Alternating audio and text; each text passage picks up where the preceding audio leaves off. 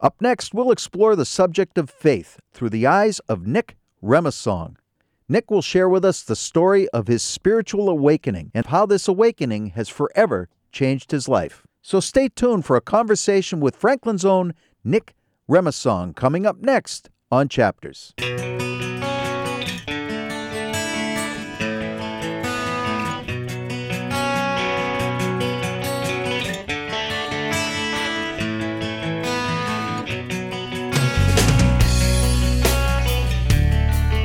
My name's Jim Derick, and welcome to another edition of Chapters.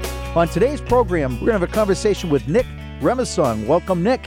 Thank you very much. I appreciate it. Yeah, Glad we, to be here. We just met today, and uh, we've had a. Uh, you've been a long-time volunteer for Franklin TV, and you're re Yeah. re-engaged. yes, I am. Yeah. I started back here volunteering with Pete when we were back in the trailer days. Yeah, and and the best claim of fame to anybody that I know that has ever worked here has to be your bocce calling.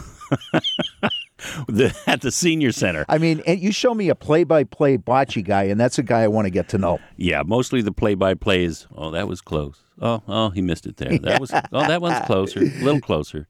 Yeah, there's there's not a lot of drama. There's not a lot of uh, quick reaction. There's you know, no one's no one's getting dumped or anything. But it. Uh, I did that, and I was. I thought that's what I was supposed to do. Pete uh, comes to me, and I'm here to volunteer. And he says, "Okay, now you got to go on air." And I said, "No, no, I'm supposed to be carrying boxes and pulling cable." he says, "No, no, you're going to do the bocce." I said, "I don't know anything about bocce." Yeah, yeah. I spend two days brushing up on it on the online, looking at Italian bocce, French bocce, which is different, Spanish, all kinds of stuff, Yeah. indoor, outdoor. And I show up, and it's at the senior center here in Franklin, and it's at a sand pit, basically a kid's sand pit with two little ends, and you throw these balls around. Yeah, yeah. And you got a tin can with some string. You tin can with some string to Yep. determine whose ball was closest to the Bellini. Bellini. The Bellini. Yeah. That's it. I had a Bellini for lunch yesterday. Cheese so, Bellini. so you're you're actually calling these games, and I got to tell you what, you're a new volunteer. yeah. You talk about getting thrown into the fire, Oh yeah, on television. I've never been on television. of course. And um, I assume most of the names ended in vowels, right? and and you and you applied liberal nicknames to them, and I assume you became uh, uh, pretty. I know you've became very well known around here for your nicknaming ability. Well, some of them were let, lent themselves to nicknames pretty quickly. There was one guy, I think his first name was Pete, I think, and his last name was Caravaggio, like the artist. Yeah. So I just called him Pete the artist. Pete the artist. Pete the artist, and they. I got looks from the, the Pete the artist himself, from everyone around him. He he doesn't draw. He doesn't do nothing. He's, Yeah. he just plays bocce, you know. And, and then there was one fella, Dom, Dom the pro. Dom was uh, he was quite a character. He was 85 years old. He'd been in this country since he was two, and he sounded like he just got off the boat yesterday. And importantly, he knew how to do something better than anybody else did. yeah, cheat. Right. Yeah, he was a pro. yeah. They all knew he was going to cheat. Yeah. They watched for him to cheat. They'd call it on, call him on it occasionally. Yeah. Not always, but occasionally Sure. when he was just blatant, he would just walk out and get in someone's lines, side of line, and he was just terrible. Yeah. And if it was a question, you've got two balls. Which one is closer? They they look pretty pretty much even, Mm-hmm. but you got to determine which of those balls, your ball or the uh, opponent's balls, is closer to the Bellini. Sure. So that's where the tin can comes in. Yeah. You put the tin can over the Bellini, you run the string out, and you run it like in a circle. Yeah. Uh-huh. So it's a it's a geometry. So there's math involved in Yeah. this bugger. Yeah. And Dom would get out there first, and he'd look look down, and he'd say, "Oh, my ball's closer," and he'd just kick the ball. he'd just kick everything. There'd be a little bit of a ruckus, but Yeah. His team would take the point. Yeah, you know, you gotta love that. I, I got as I said to you, Nick, when you came in and I met you, I felt like I was meeting royalty, broadcasting royalty, because Chris Flynn has told me I have to find these tapes, and Pete uh, here at Franklin TV has assured me that we will resuscitate these and have a good laugh over them, maybe together someday over a cup of coffee. Yeah, well, you're going to need more than resuscitation. You need CPR on those babies. Yeah. Well, listen, I, I uh, I'm very glad to meet Nick and uh, become fast friends with him. Nick uh, has been on the board of directors here at Franklin TV, uh, along with a uh, an active volunteer, and now you're re-engaging. Uh, you've lived here in Franklin since the '80s. Uh, since 1986, 1986, yes, 1986, we moved into You're Franklin. far from a newcomer. oh yeah. Well, the to hear. Yeah. Although true. for Franklin, you won't be a townie for three, three or four more centuries. but- Three out. Yeah, yeah, yeah. They always say, you know, my cat may have uh, kittens in the oven, but we ain't going to call them biscuits. Exactly, exactly. So we got to talking, uh, Nick and I, and I learned some really interesting things about Nick. One of them, one of them happens to be uh, Nick's faith journey, and he and I share uh, a similar sort of trajectory with it. And I'll let him tell you his story. But uh, importantly, Nick is involved in some, something called the Stephen Ministries. He's going through training right now for that, Nick. Can you talk to us a little bit about what the Stephen Ministries is? Yeah, I'd be glad to. I'll talk to anybody about anything having to do with my faith, and particularly the ministries. I've actually just started it. Uh, it's a very intense uh, course of instruction. Uh, it runs from October to March, and it's every every week. It's a couple of weeks. You know, Thanksgiving you're not you don't do it Christmas, but it's every week, and it's very intense, and there's a lot of information. But we are working towards those of us who are taking the class. We're working towards being able to go out and as fellow members of the faith to help others who have asked for our health. We do not seek you out. The client has to come to us, what they call the care receiver. I'm the caregiver, they're the care receiver. The care receiver must always come to us. So it's something where they've mentioned it to somebody else and uh, their pastor might recommend it, but they have to reach out to us. We cannot have someone intercede for them.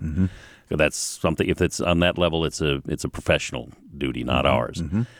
But we're instructed in how to listen. It's just active listening, Empathetic listening, active listening. Yeah. active listening, Yeah. active listening, repeating back what you've heard so that you understand. You you know you just build understanding. You build trust. There's a lot of trust that has to be built in a relationship like this. Mm-hmm.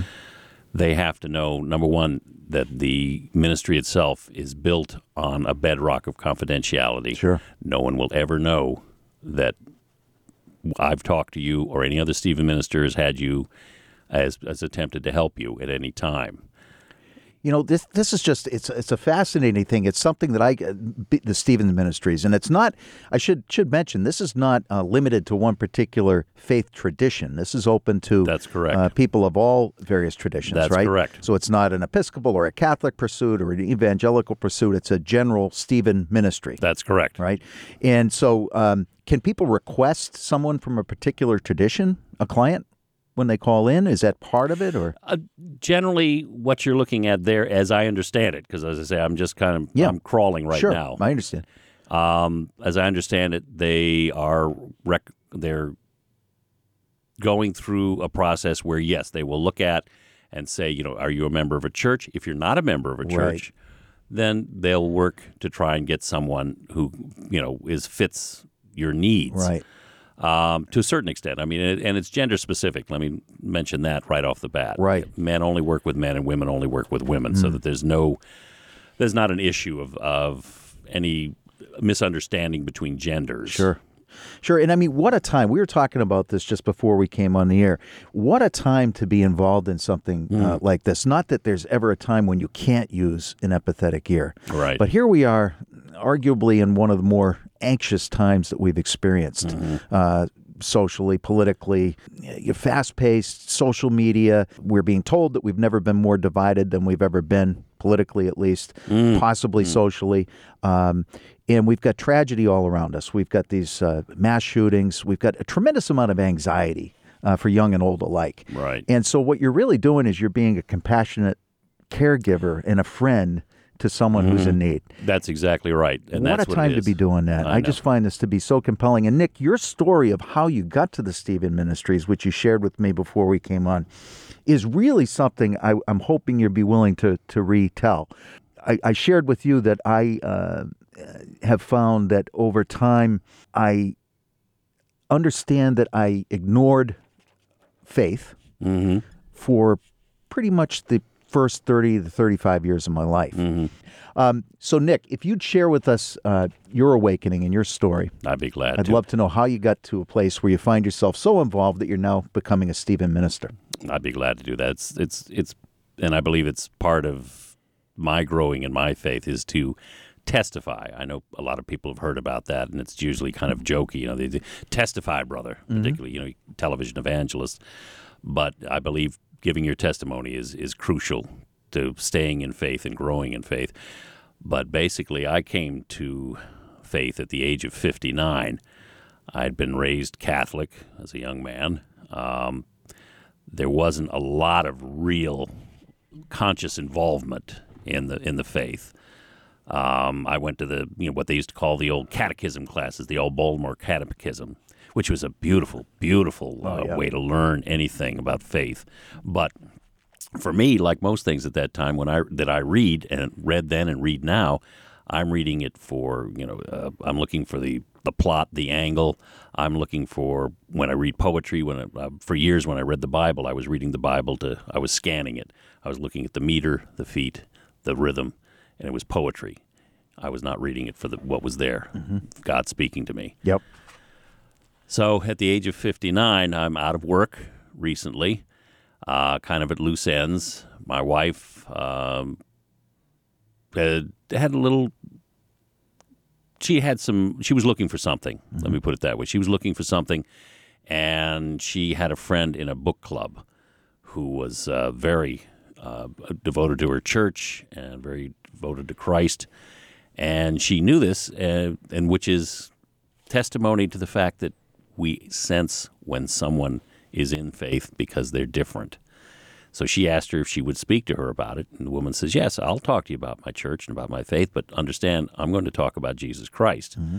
I'm not going to wrap this in platitudes. You're not going to hear a lot of philosophy. You're going to hear about my first love, which mm-hmm. is Christ." Yep. So she invited my wife to church. She started going. She says, Look, I'm going to church on Sunday. You don't have to go. And at that point, I wasn't up much before 10 o'clock on a Sunday.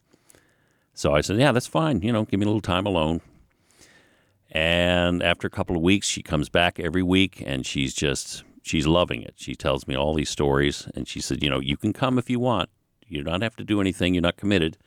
So one Sunday, I decide we'll go. So we go to the chapel mm-hmm. because they have the the worship center and they have the chapel. And the chapel's very traditional, New England, you know, very small chapel, hymns, uh, a message, uh, you sing some hymns and that sort of thing, and it moves along.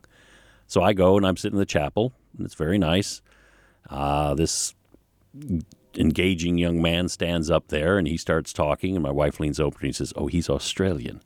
And I said, No, no, he's not. He's South African. Yeah. There's a difference. He's South African.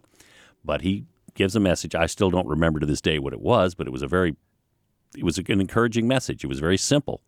And basically, I know it was about love, but I wasn't listening that closely. Uh, in the midst of this, he gives his message. He says, All right, now we're going to hear from Pastor Mike. And a screen drops out of the ceiling. And there on the screen is uh, a stage. And there are guitars, drums, all a piano. And I'm thinking, ah, this is where it comes out. Right. There's going to be a wicker basket full of snakes. There's Yep. going to be a clear bottle full of strychnine. We're going to see the excitement now. Yeah. You know, because all what I thought, you know, was everything's a Pentecostalist. They're going to handle snakes. They're going to break out in tongues, which is a valid way of expression. Sure. Don't misunderstand. Mm-hmm. But for me, this was, you know, I was going to debunk this. Yeah.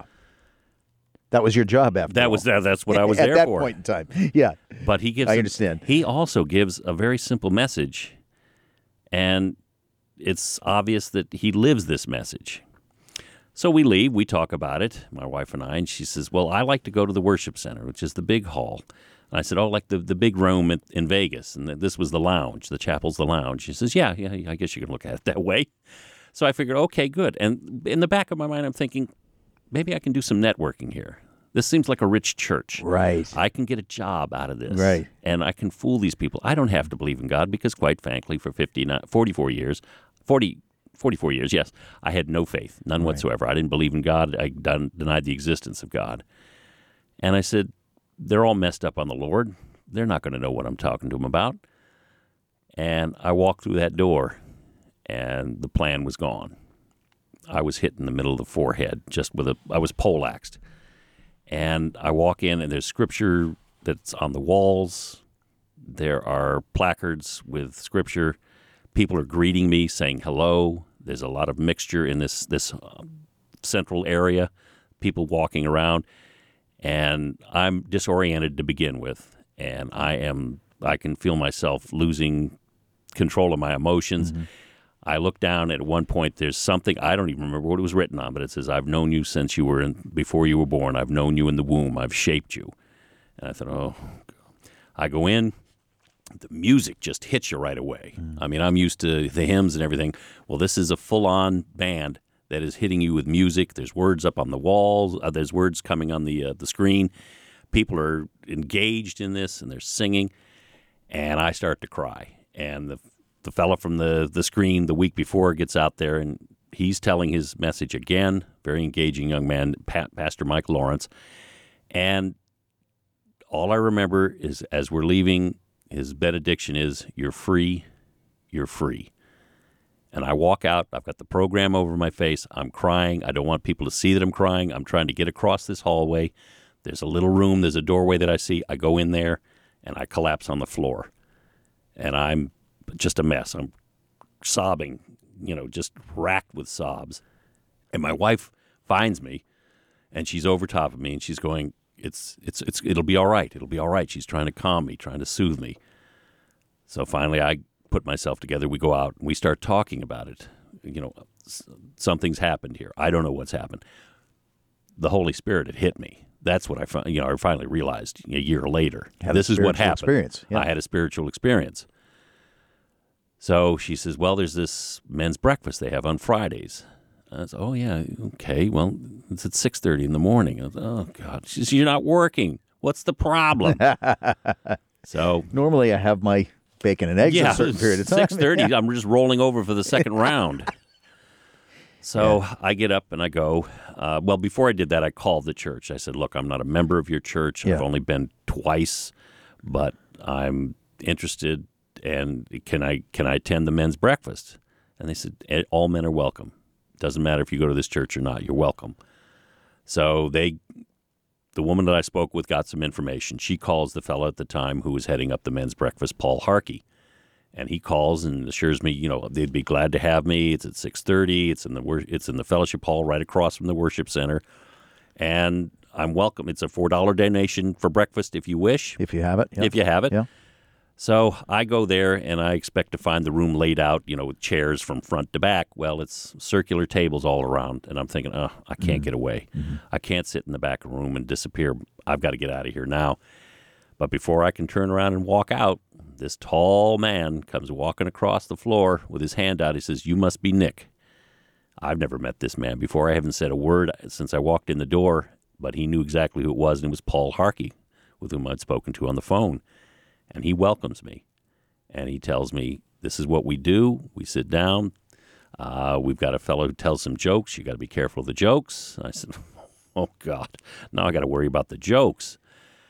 But we have breakfast and then we have a speaker and then we break into groups at our tables and we talk about the message. We talk about anything that's worrying us. We ask for prayer.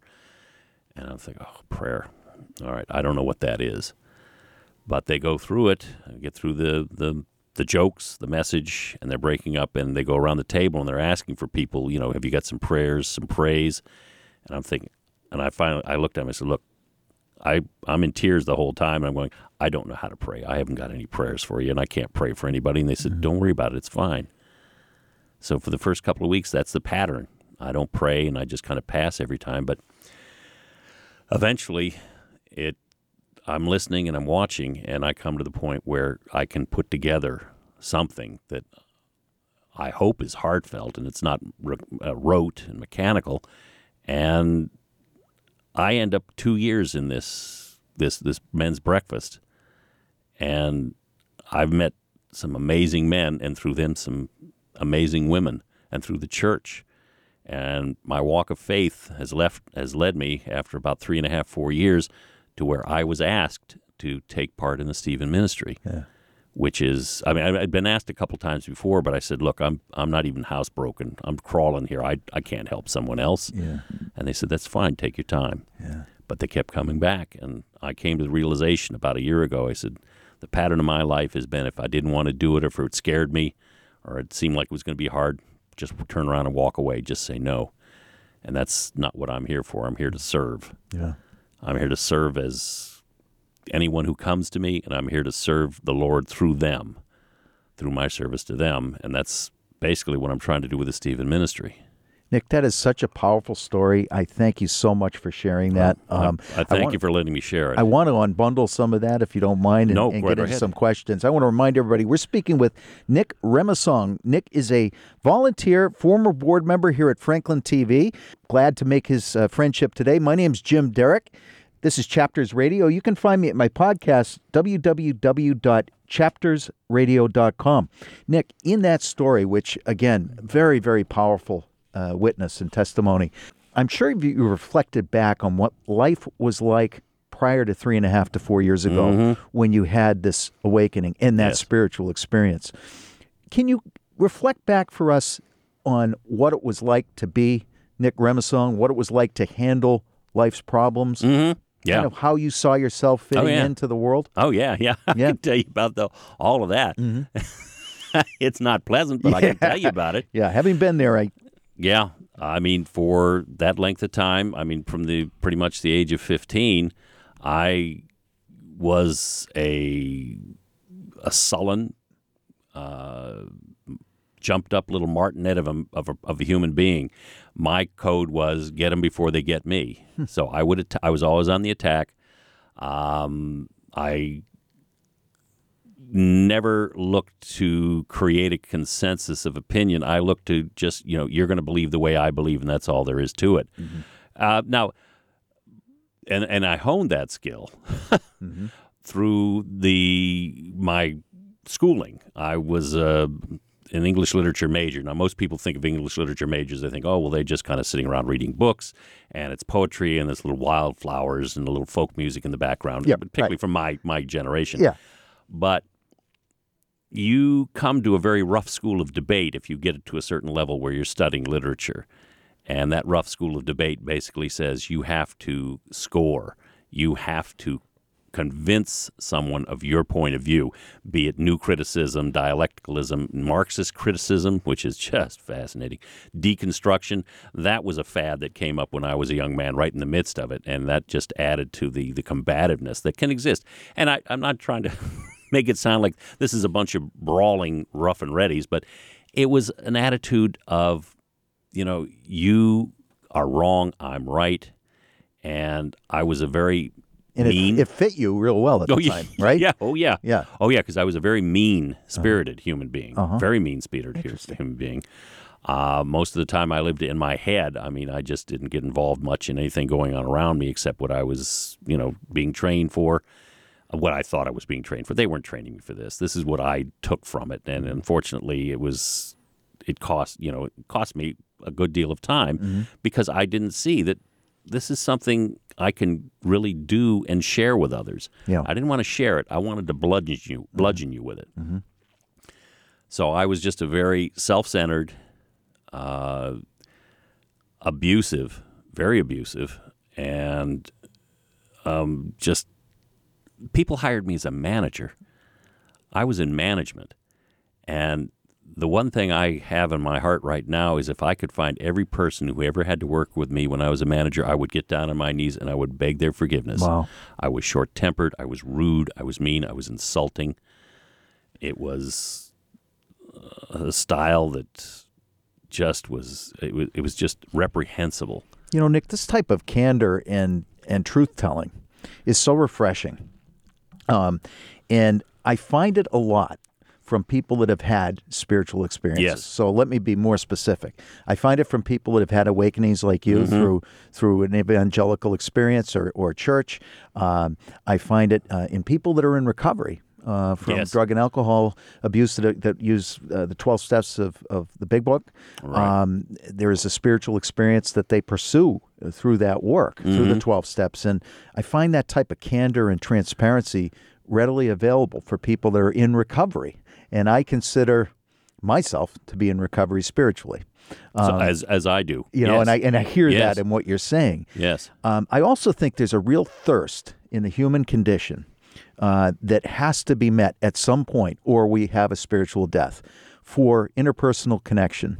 Um, We are here. We we understand that we are human, and as such, we are flawed. uh, by definition. We're broken. We're all broken. Right. And uh, in, in our tradition, uh, we are guaranteed forgiveness for our sins Correct. um, by virtue of the fact that Jesus died on the cross for us. However, I do find, not however, and I find uh, that um, uh, we we have an incre- we have the need as human beings to be in community, to have conversations, to do what we're doing today. And unfortunately, I know this sounds cliche, and it's it's you know everybody talks about it, but social media, the speed with which we travel today, the fact that we can get on an airplane like we used to a bus and be halfway across the world in six hours Right. um, and pay 250 bucks for it. And uh, we consider that to be a blessing these days. But I find that we're awfully fragmented, um, Yes. or we can be. And that for me, I have been richly blessed by having the experience that I had, which was when I had that two by four hit me in the head and say, "My God, you're all alone." Mm-hmm. You're. I thought I was all alone, and um, and to find out that I wasn't was was exactly what you described in terms of your emotional emptying that day It is. uh, in your church. Why wouldn't we be emotional around something like that? I mean, we're literally being unburdened because I don't know about you, but I was very similar to you in terms of my. I, I had a, I had my. Uh, I was in a fight posture all the time. I used to assume that I was uh, burdened by all types of things that I'm not burdened by. I had a tremendous amount of guilt. Guilt ran my life, Guilt will run and ruin your life. right? And and so you you know that Oh, yeah. resonated with you. Oh, How, yeah. What role did guilt play in your life? Do you think? Well, guilt kept me from making any move that in the very frequent, not very lengthy, but very frequent periods that I would have short bursts of saying, you know, maybe I'm wrong. Maybe this is where I'm supposed to be moving someplace else. And it was always a thought maybe I can step into this church. Maybe I can step into this office. Uh, maybe I can do something here. Maybe they've got an answer for me. Uh, and then I'd quickly go, no. And because the guilt, the guilt feeds you. You feed off of the guilt, and the guilt feeds off of you. And you get used to that hung, feeding that hunger, and you get used to having that hunger just regenerated by the guilt eating you.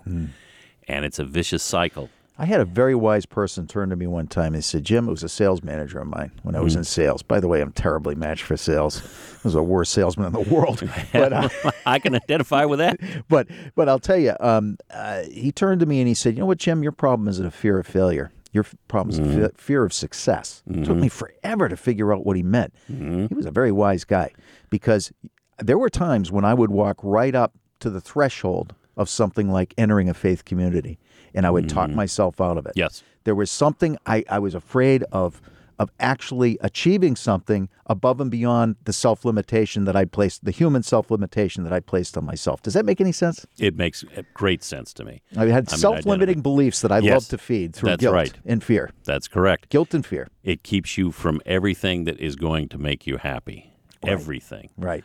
Uh, you are convinced that if you open up just that little bit, that's it. You're done for. They're Yeah. going to get inside and they're going to eat you alive. Yeah.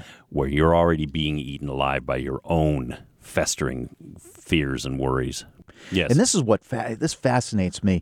I heard so much in your story that um, was inspiring. Here you are at 59 years of age, mm-hmm. a man that has been living outside of any faith community for your entire adult life, Right. right? Exactly. And before.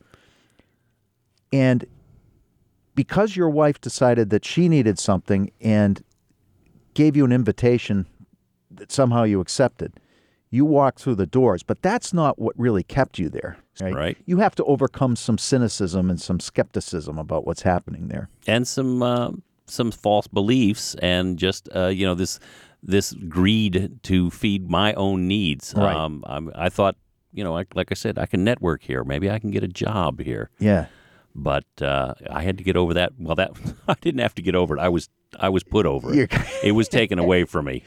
And I mentioned to you earlier about uh, the the plethora of Pauls that came into my yes. life. Yes. Uh, Paul, of course, you know, uh, there was there was Paul Harkey, there was Paul Nauman, there was Paul Pettivillano, Paul uh, Pantaleone, Paul Murphy, Paul Randolph. All of these Pauls kept p- coming up in my life, and it being like I said, just being the neophyte that I was, I wasn't listening. And then many of the messages that we hear in the sermons that I go that, uh, at the church deal with the New Testament, Yeah. and Paul is the New Testament. So I'm finally realizing that, yeah, it's it's it's probably a little bit my uh, need to have everything kind kind of tied together neatly and Yeah. and be this mystery that's all of a sudden revealed to me. Oh, Right. it's Paul. This is Paul. Makes sense now. Yeah, on, A, on the road to Damascus. Only I was Paul on the road to Damascus. Well, I'm not Paul on the road to Damascus. I don't fool myself. No one's struck me blind for a couple of days. Yeah. I mean, they. I was I was poleaxed when I walked through that door. Yeah. and that might have been my Damascus, but it, I don't don't misunderstand. I'm not putting myself on the level of Paul Right. but you know paul the apostle. But it just they came to me they stayed with me they helped me through this. Um, they at that breakfast uh, at coffee outside of the church uh, just phone calls emails texting they stayed in touch. They kept the connection. They kept the faith with me and they showed me their faith and i knew right away these men were different from any I'd, that I'd that I'd consciously known Yeah, and- I know in my life there'd been other people who'd come up and tried Right. And and you described the man that you were prior to that experience. And so you're sitting there, a neophyte in this church, Mm-hmm. and I'm assume you're feeling very overwhelmed with your lack of knowledge of the Bible, maybe, with your lack of knowledge of how to pray. Mm-hmm. Oh, yeah. Your seeming lack of knowledge of Oh, all yeah. that, and thinking that that's important because, after all, that's the tradition that you came from was one where you had to know what you were talking about, and you were proud that you did, and you were going to beat people over the head with it. That's right. So suddenly you're the neophyte, Mm-hmm. and there's a there's a message there to all of us. So the the message that that you received that day and that brought you to tears was very very uncomplicated. Mhm. oh yeah It wasn't wrapped in all sorts of verbiage and everything else. It was basically a message of you are okay, you're home, yep you're safe here. I've always known you, Mm-hmm. and I love you exactly right unconditionally. Right? unconditionally and continually. I mean, very early on, I had a conversation with another man, uh, and we were just sitting in a basement, and I said, "Well, what about the, the repeated sins?" I said, "You don't have confession." He says, "Everyone has confession." You just don't have an intermediary. You don't sit there with a priest in a box, which is what I was used to. Which is which is. Don't misunderstand. Yeah. I'm not attacking anything that No, any, anyone does. But he says, you make your confession and you're sincere. I said, yeah, but what if you're confessing the same sin and the same fault over and over and over again? he said, you get forgiven over and over and over again. Yeah. I said, you do it again, you get forgiven again and again and again. You're just forgiven. We're broken. It's mm-hmm. going to happen. Our sinful nature is going to be with us for the rest of our lives here on this earth.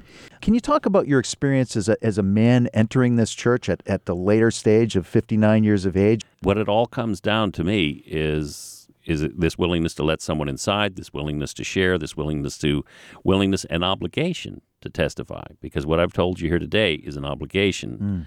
That I feel I have, and I feel that all uh, evangelists would have, and, and all in the faith would have.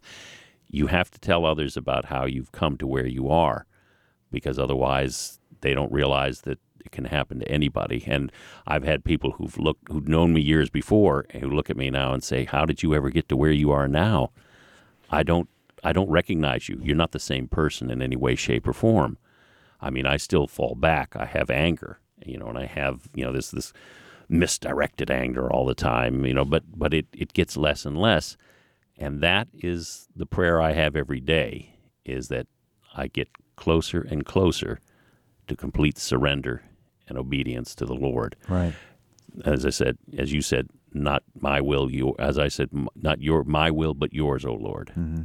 And mm-hmm. that's what I'm aiming for. That's that would be the greatest peace in this world to know that all I'm doing is serving as a vessel for the Lord to serve others. Yeah.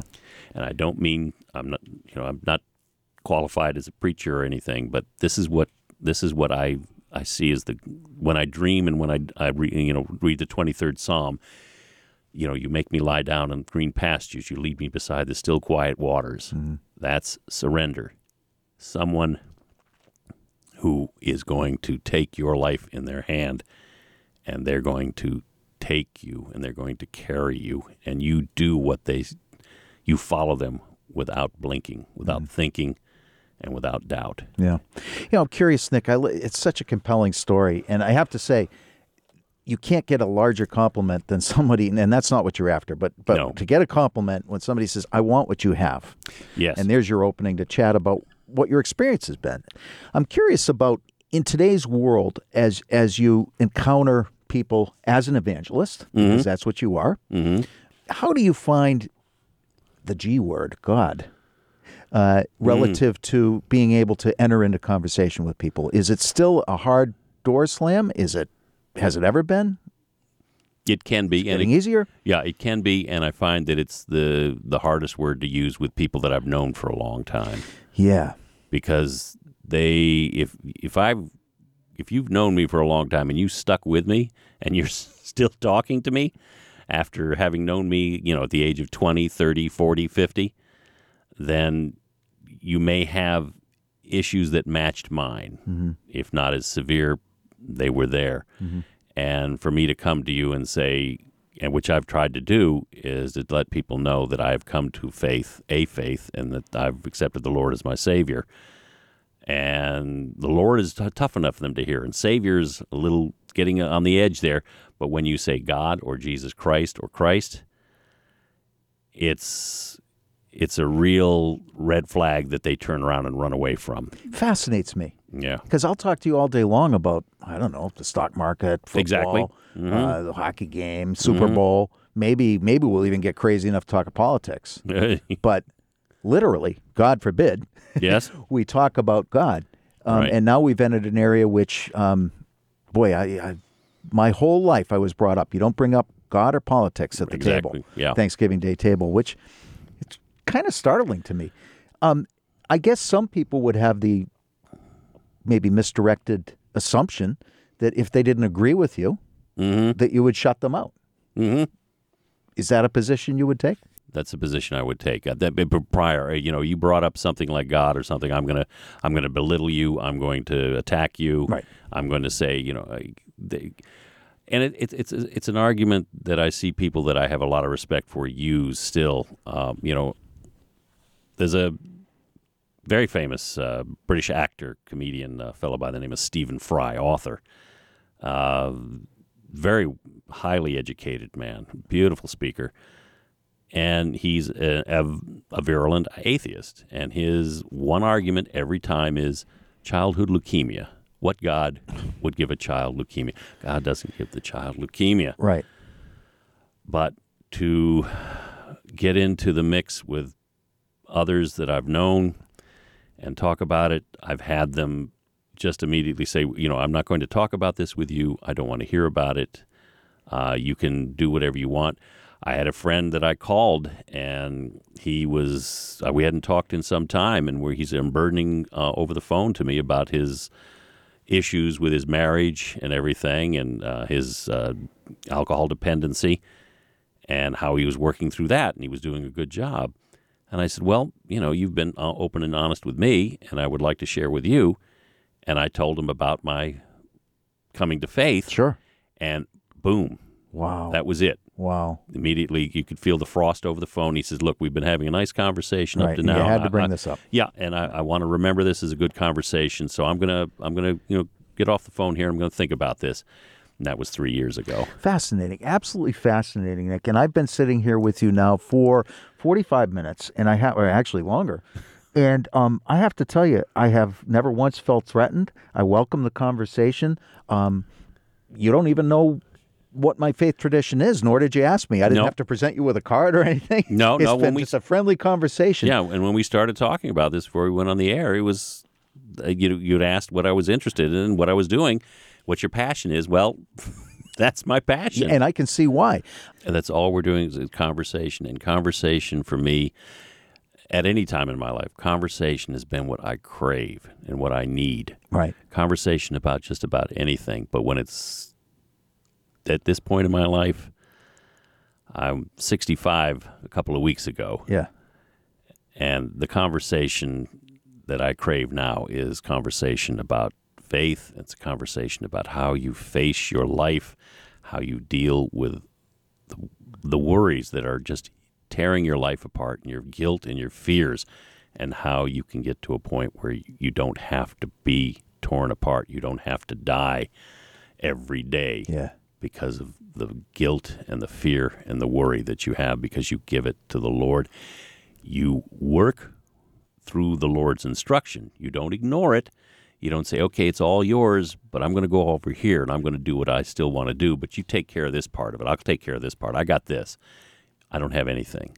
My life is the Lord's. I was created out of love, and I am to return that love. Mm-hmm. And that conversation of love between myself and my Savior is the most intense and the most cherished conversation I have. And this conversation we've had now has just been it brings you alive. It it literally can restore your health for me. Yeah. Um, and it just it it brings the mind completely to the forefront and it sharpens every sense, I believe. I love the fact that you said it res- it's restorative. I think Oh, you yes. just said Highly I- restorative. You know, I feel that. Yeah. Uh, when this this conversation we just had now, I feel Mm-hmm. more awake and more alive than I did an hour ago. Yeah, exactly. And and I find that continually when I enter into these types of conversations, um, and it's very palpable. There's always when two or more gather together. There you go. There you go. You know, Nick, I'm curious as to how this impacted your relationships. Oh, well, I, you know, I've talked about a little bit about the relationships with others who'd known me before. Uh, some of them, like uh, the gentleman I talked to you about, I had the conversation on the phone. That's that's pretty much gone. I mean, I could, I'm probably should have made it more of a. I tried a couple of times to get back in touch. Never had anything come back. At certain some uh, one point, you have to use discernment and say, well, that- if it's going to happen, it's going to happen. It's in the Lord's hands now. Um, but my relationship with my wife is, of course, the that's what's been most highly impacted, and it's just on a level that is well beyond anything I thought I'd ever experience in my life. Hmm. I mean, my wife. Why she was with me, why she ever married me, I have no idea. Why she stayed with me is beyond my comprehension. It's it's it's one of the great mysteries. I mean, it's it's, it's a mystery of my life. Yeah, well, if my And- wife's listening, she has a second one for you. right? but she did. And then she, through her need and through her walk with this, the Holy Spirit, the Spirit spoke through her, and my and the, the Holy Spirit continues to speak to her many, many times, and she speaks to me of that. And I think that's what the conversation is. You know, I'm hearing from her, the Holy Spirit that's in her, and the Spirit within me is talking to her, and mm. she is just the voice of the Holy Spirit to me so frequently. What am I going to do now? And she will talk, and all of a sudden it just hits me. So, oh my, this is not, this is beyond anything that I would ever have expected, anything of this depth. Mm. So my relationship with my wife, with the friends I have, the friends, and the friends who are not, who don't share the faith, that has shaped also because I'm uh, I've made some amends to most of them. In fact, saying, you know, my sisters in law, they're 10 years younger than my wife. And I used to treat them abysmally, just treat them like they were little idiots, you know. And, and, and women, they grew very successful women. And I always treated them badly. Hmm. And just a couple of years ago, we were down in D.C., where we're from. And I said, you know, I have to apologize you for that. For that. And he said, Well, why did you do that? I said, I haven't the slightest idea. I have no idea why you had to be the target. Somebody had to be the target. The two of you were convenient. You were always around.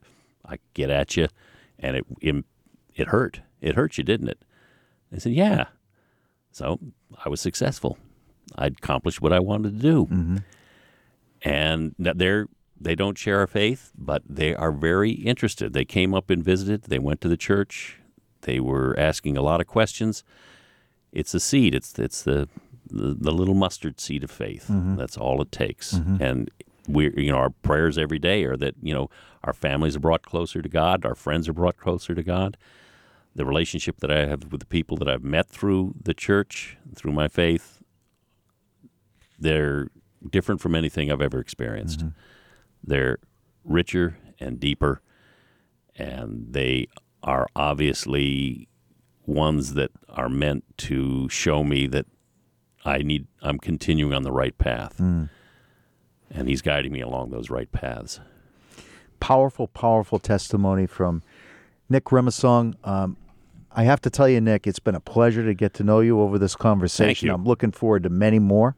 Um, if you, as I'm as I am too, I would you- be glad to do that. if you didn't guess, Nick has a killer radio voice. If you couldn't tell for the last 45 or 50 minutes, and it's hopeful that you'll be hearing his voice over these airways. Nick, I've learned a lot this morning. Thank so you. thank you. Thank you. That's the best thing. That's the greatest thing I could ever, greatest compliment anyone could ever pay me. Great. And it's it's not being paid to me; it's being paid to the Lord. I really believe that. May God bless you. So, to close today's program, here's a song that really fits today's theme. Here's Bruce Springsteen with Land of Hopes and Dreams. For my guest, Nick Remissong, my name's Jim Derick saying thanks for listening to Chapters, and we'll see you next week.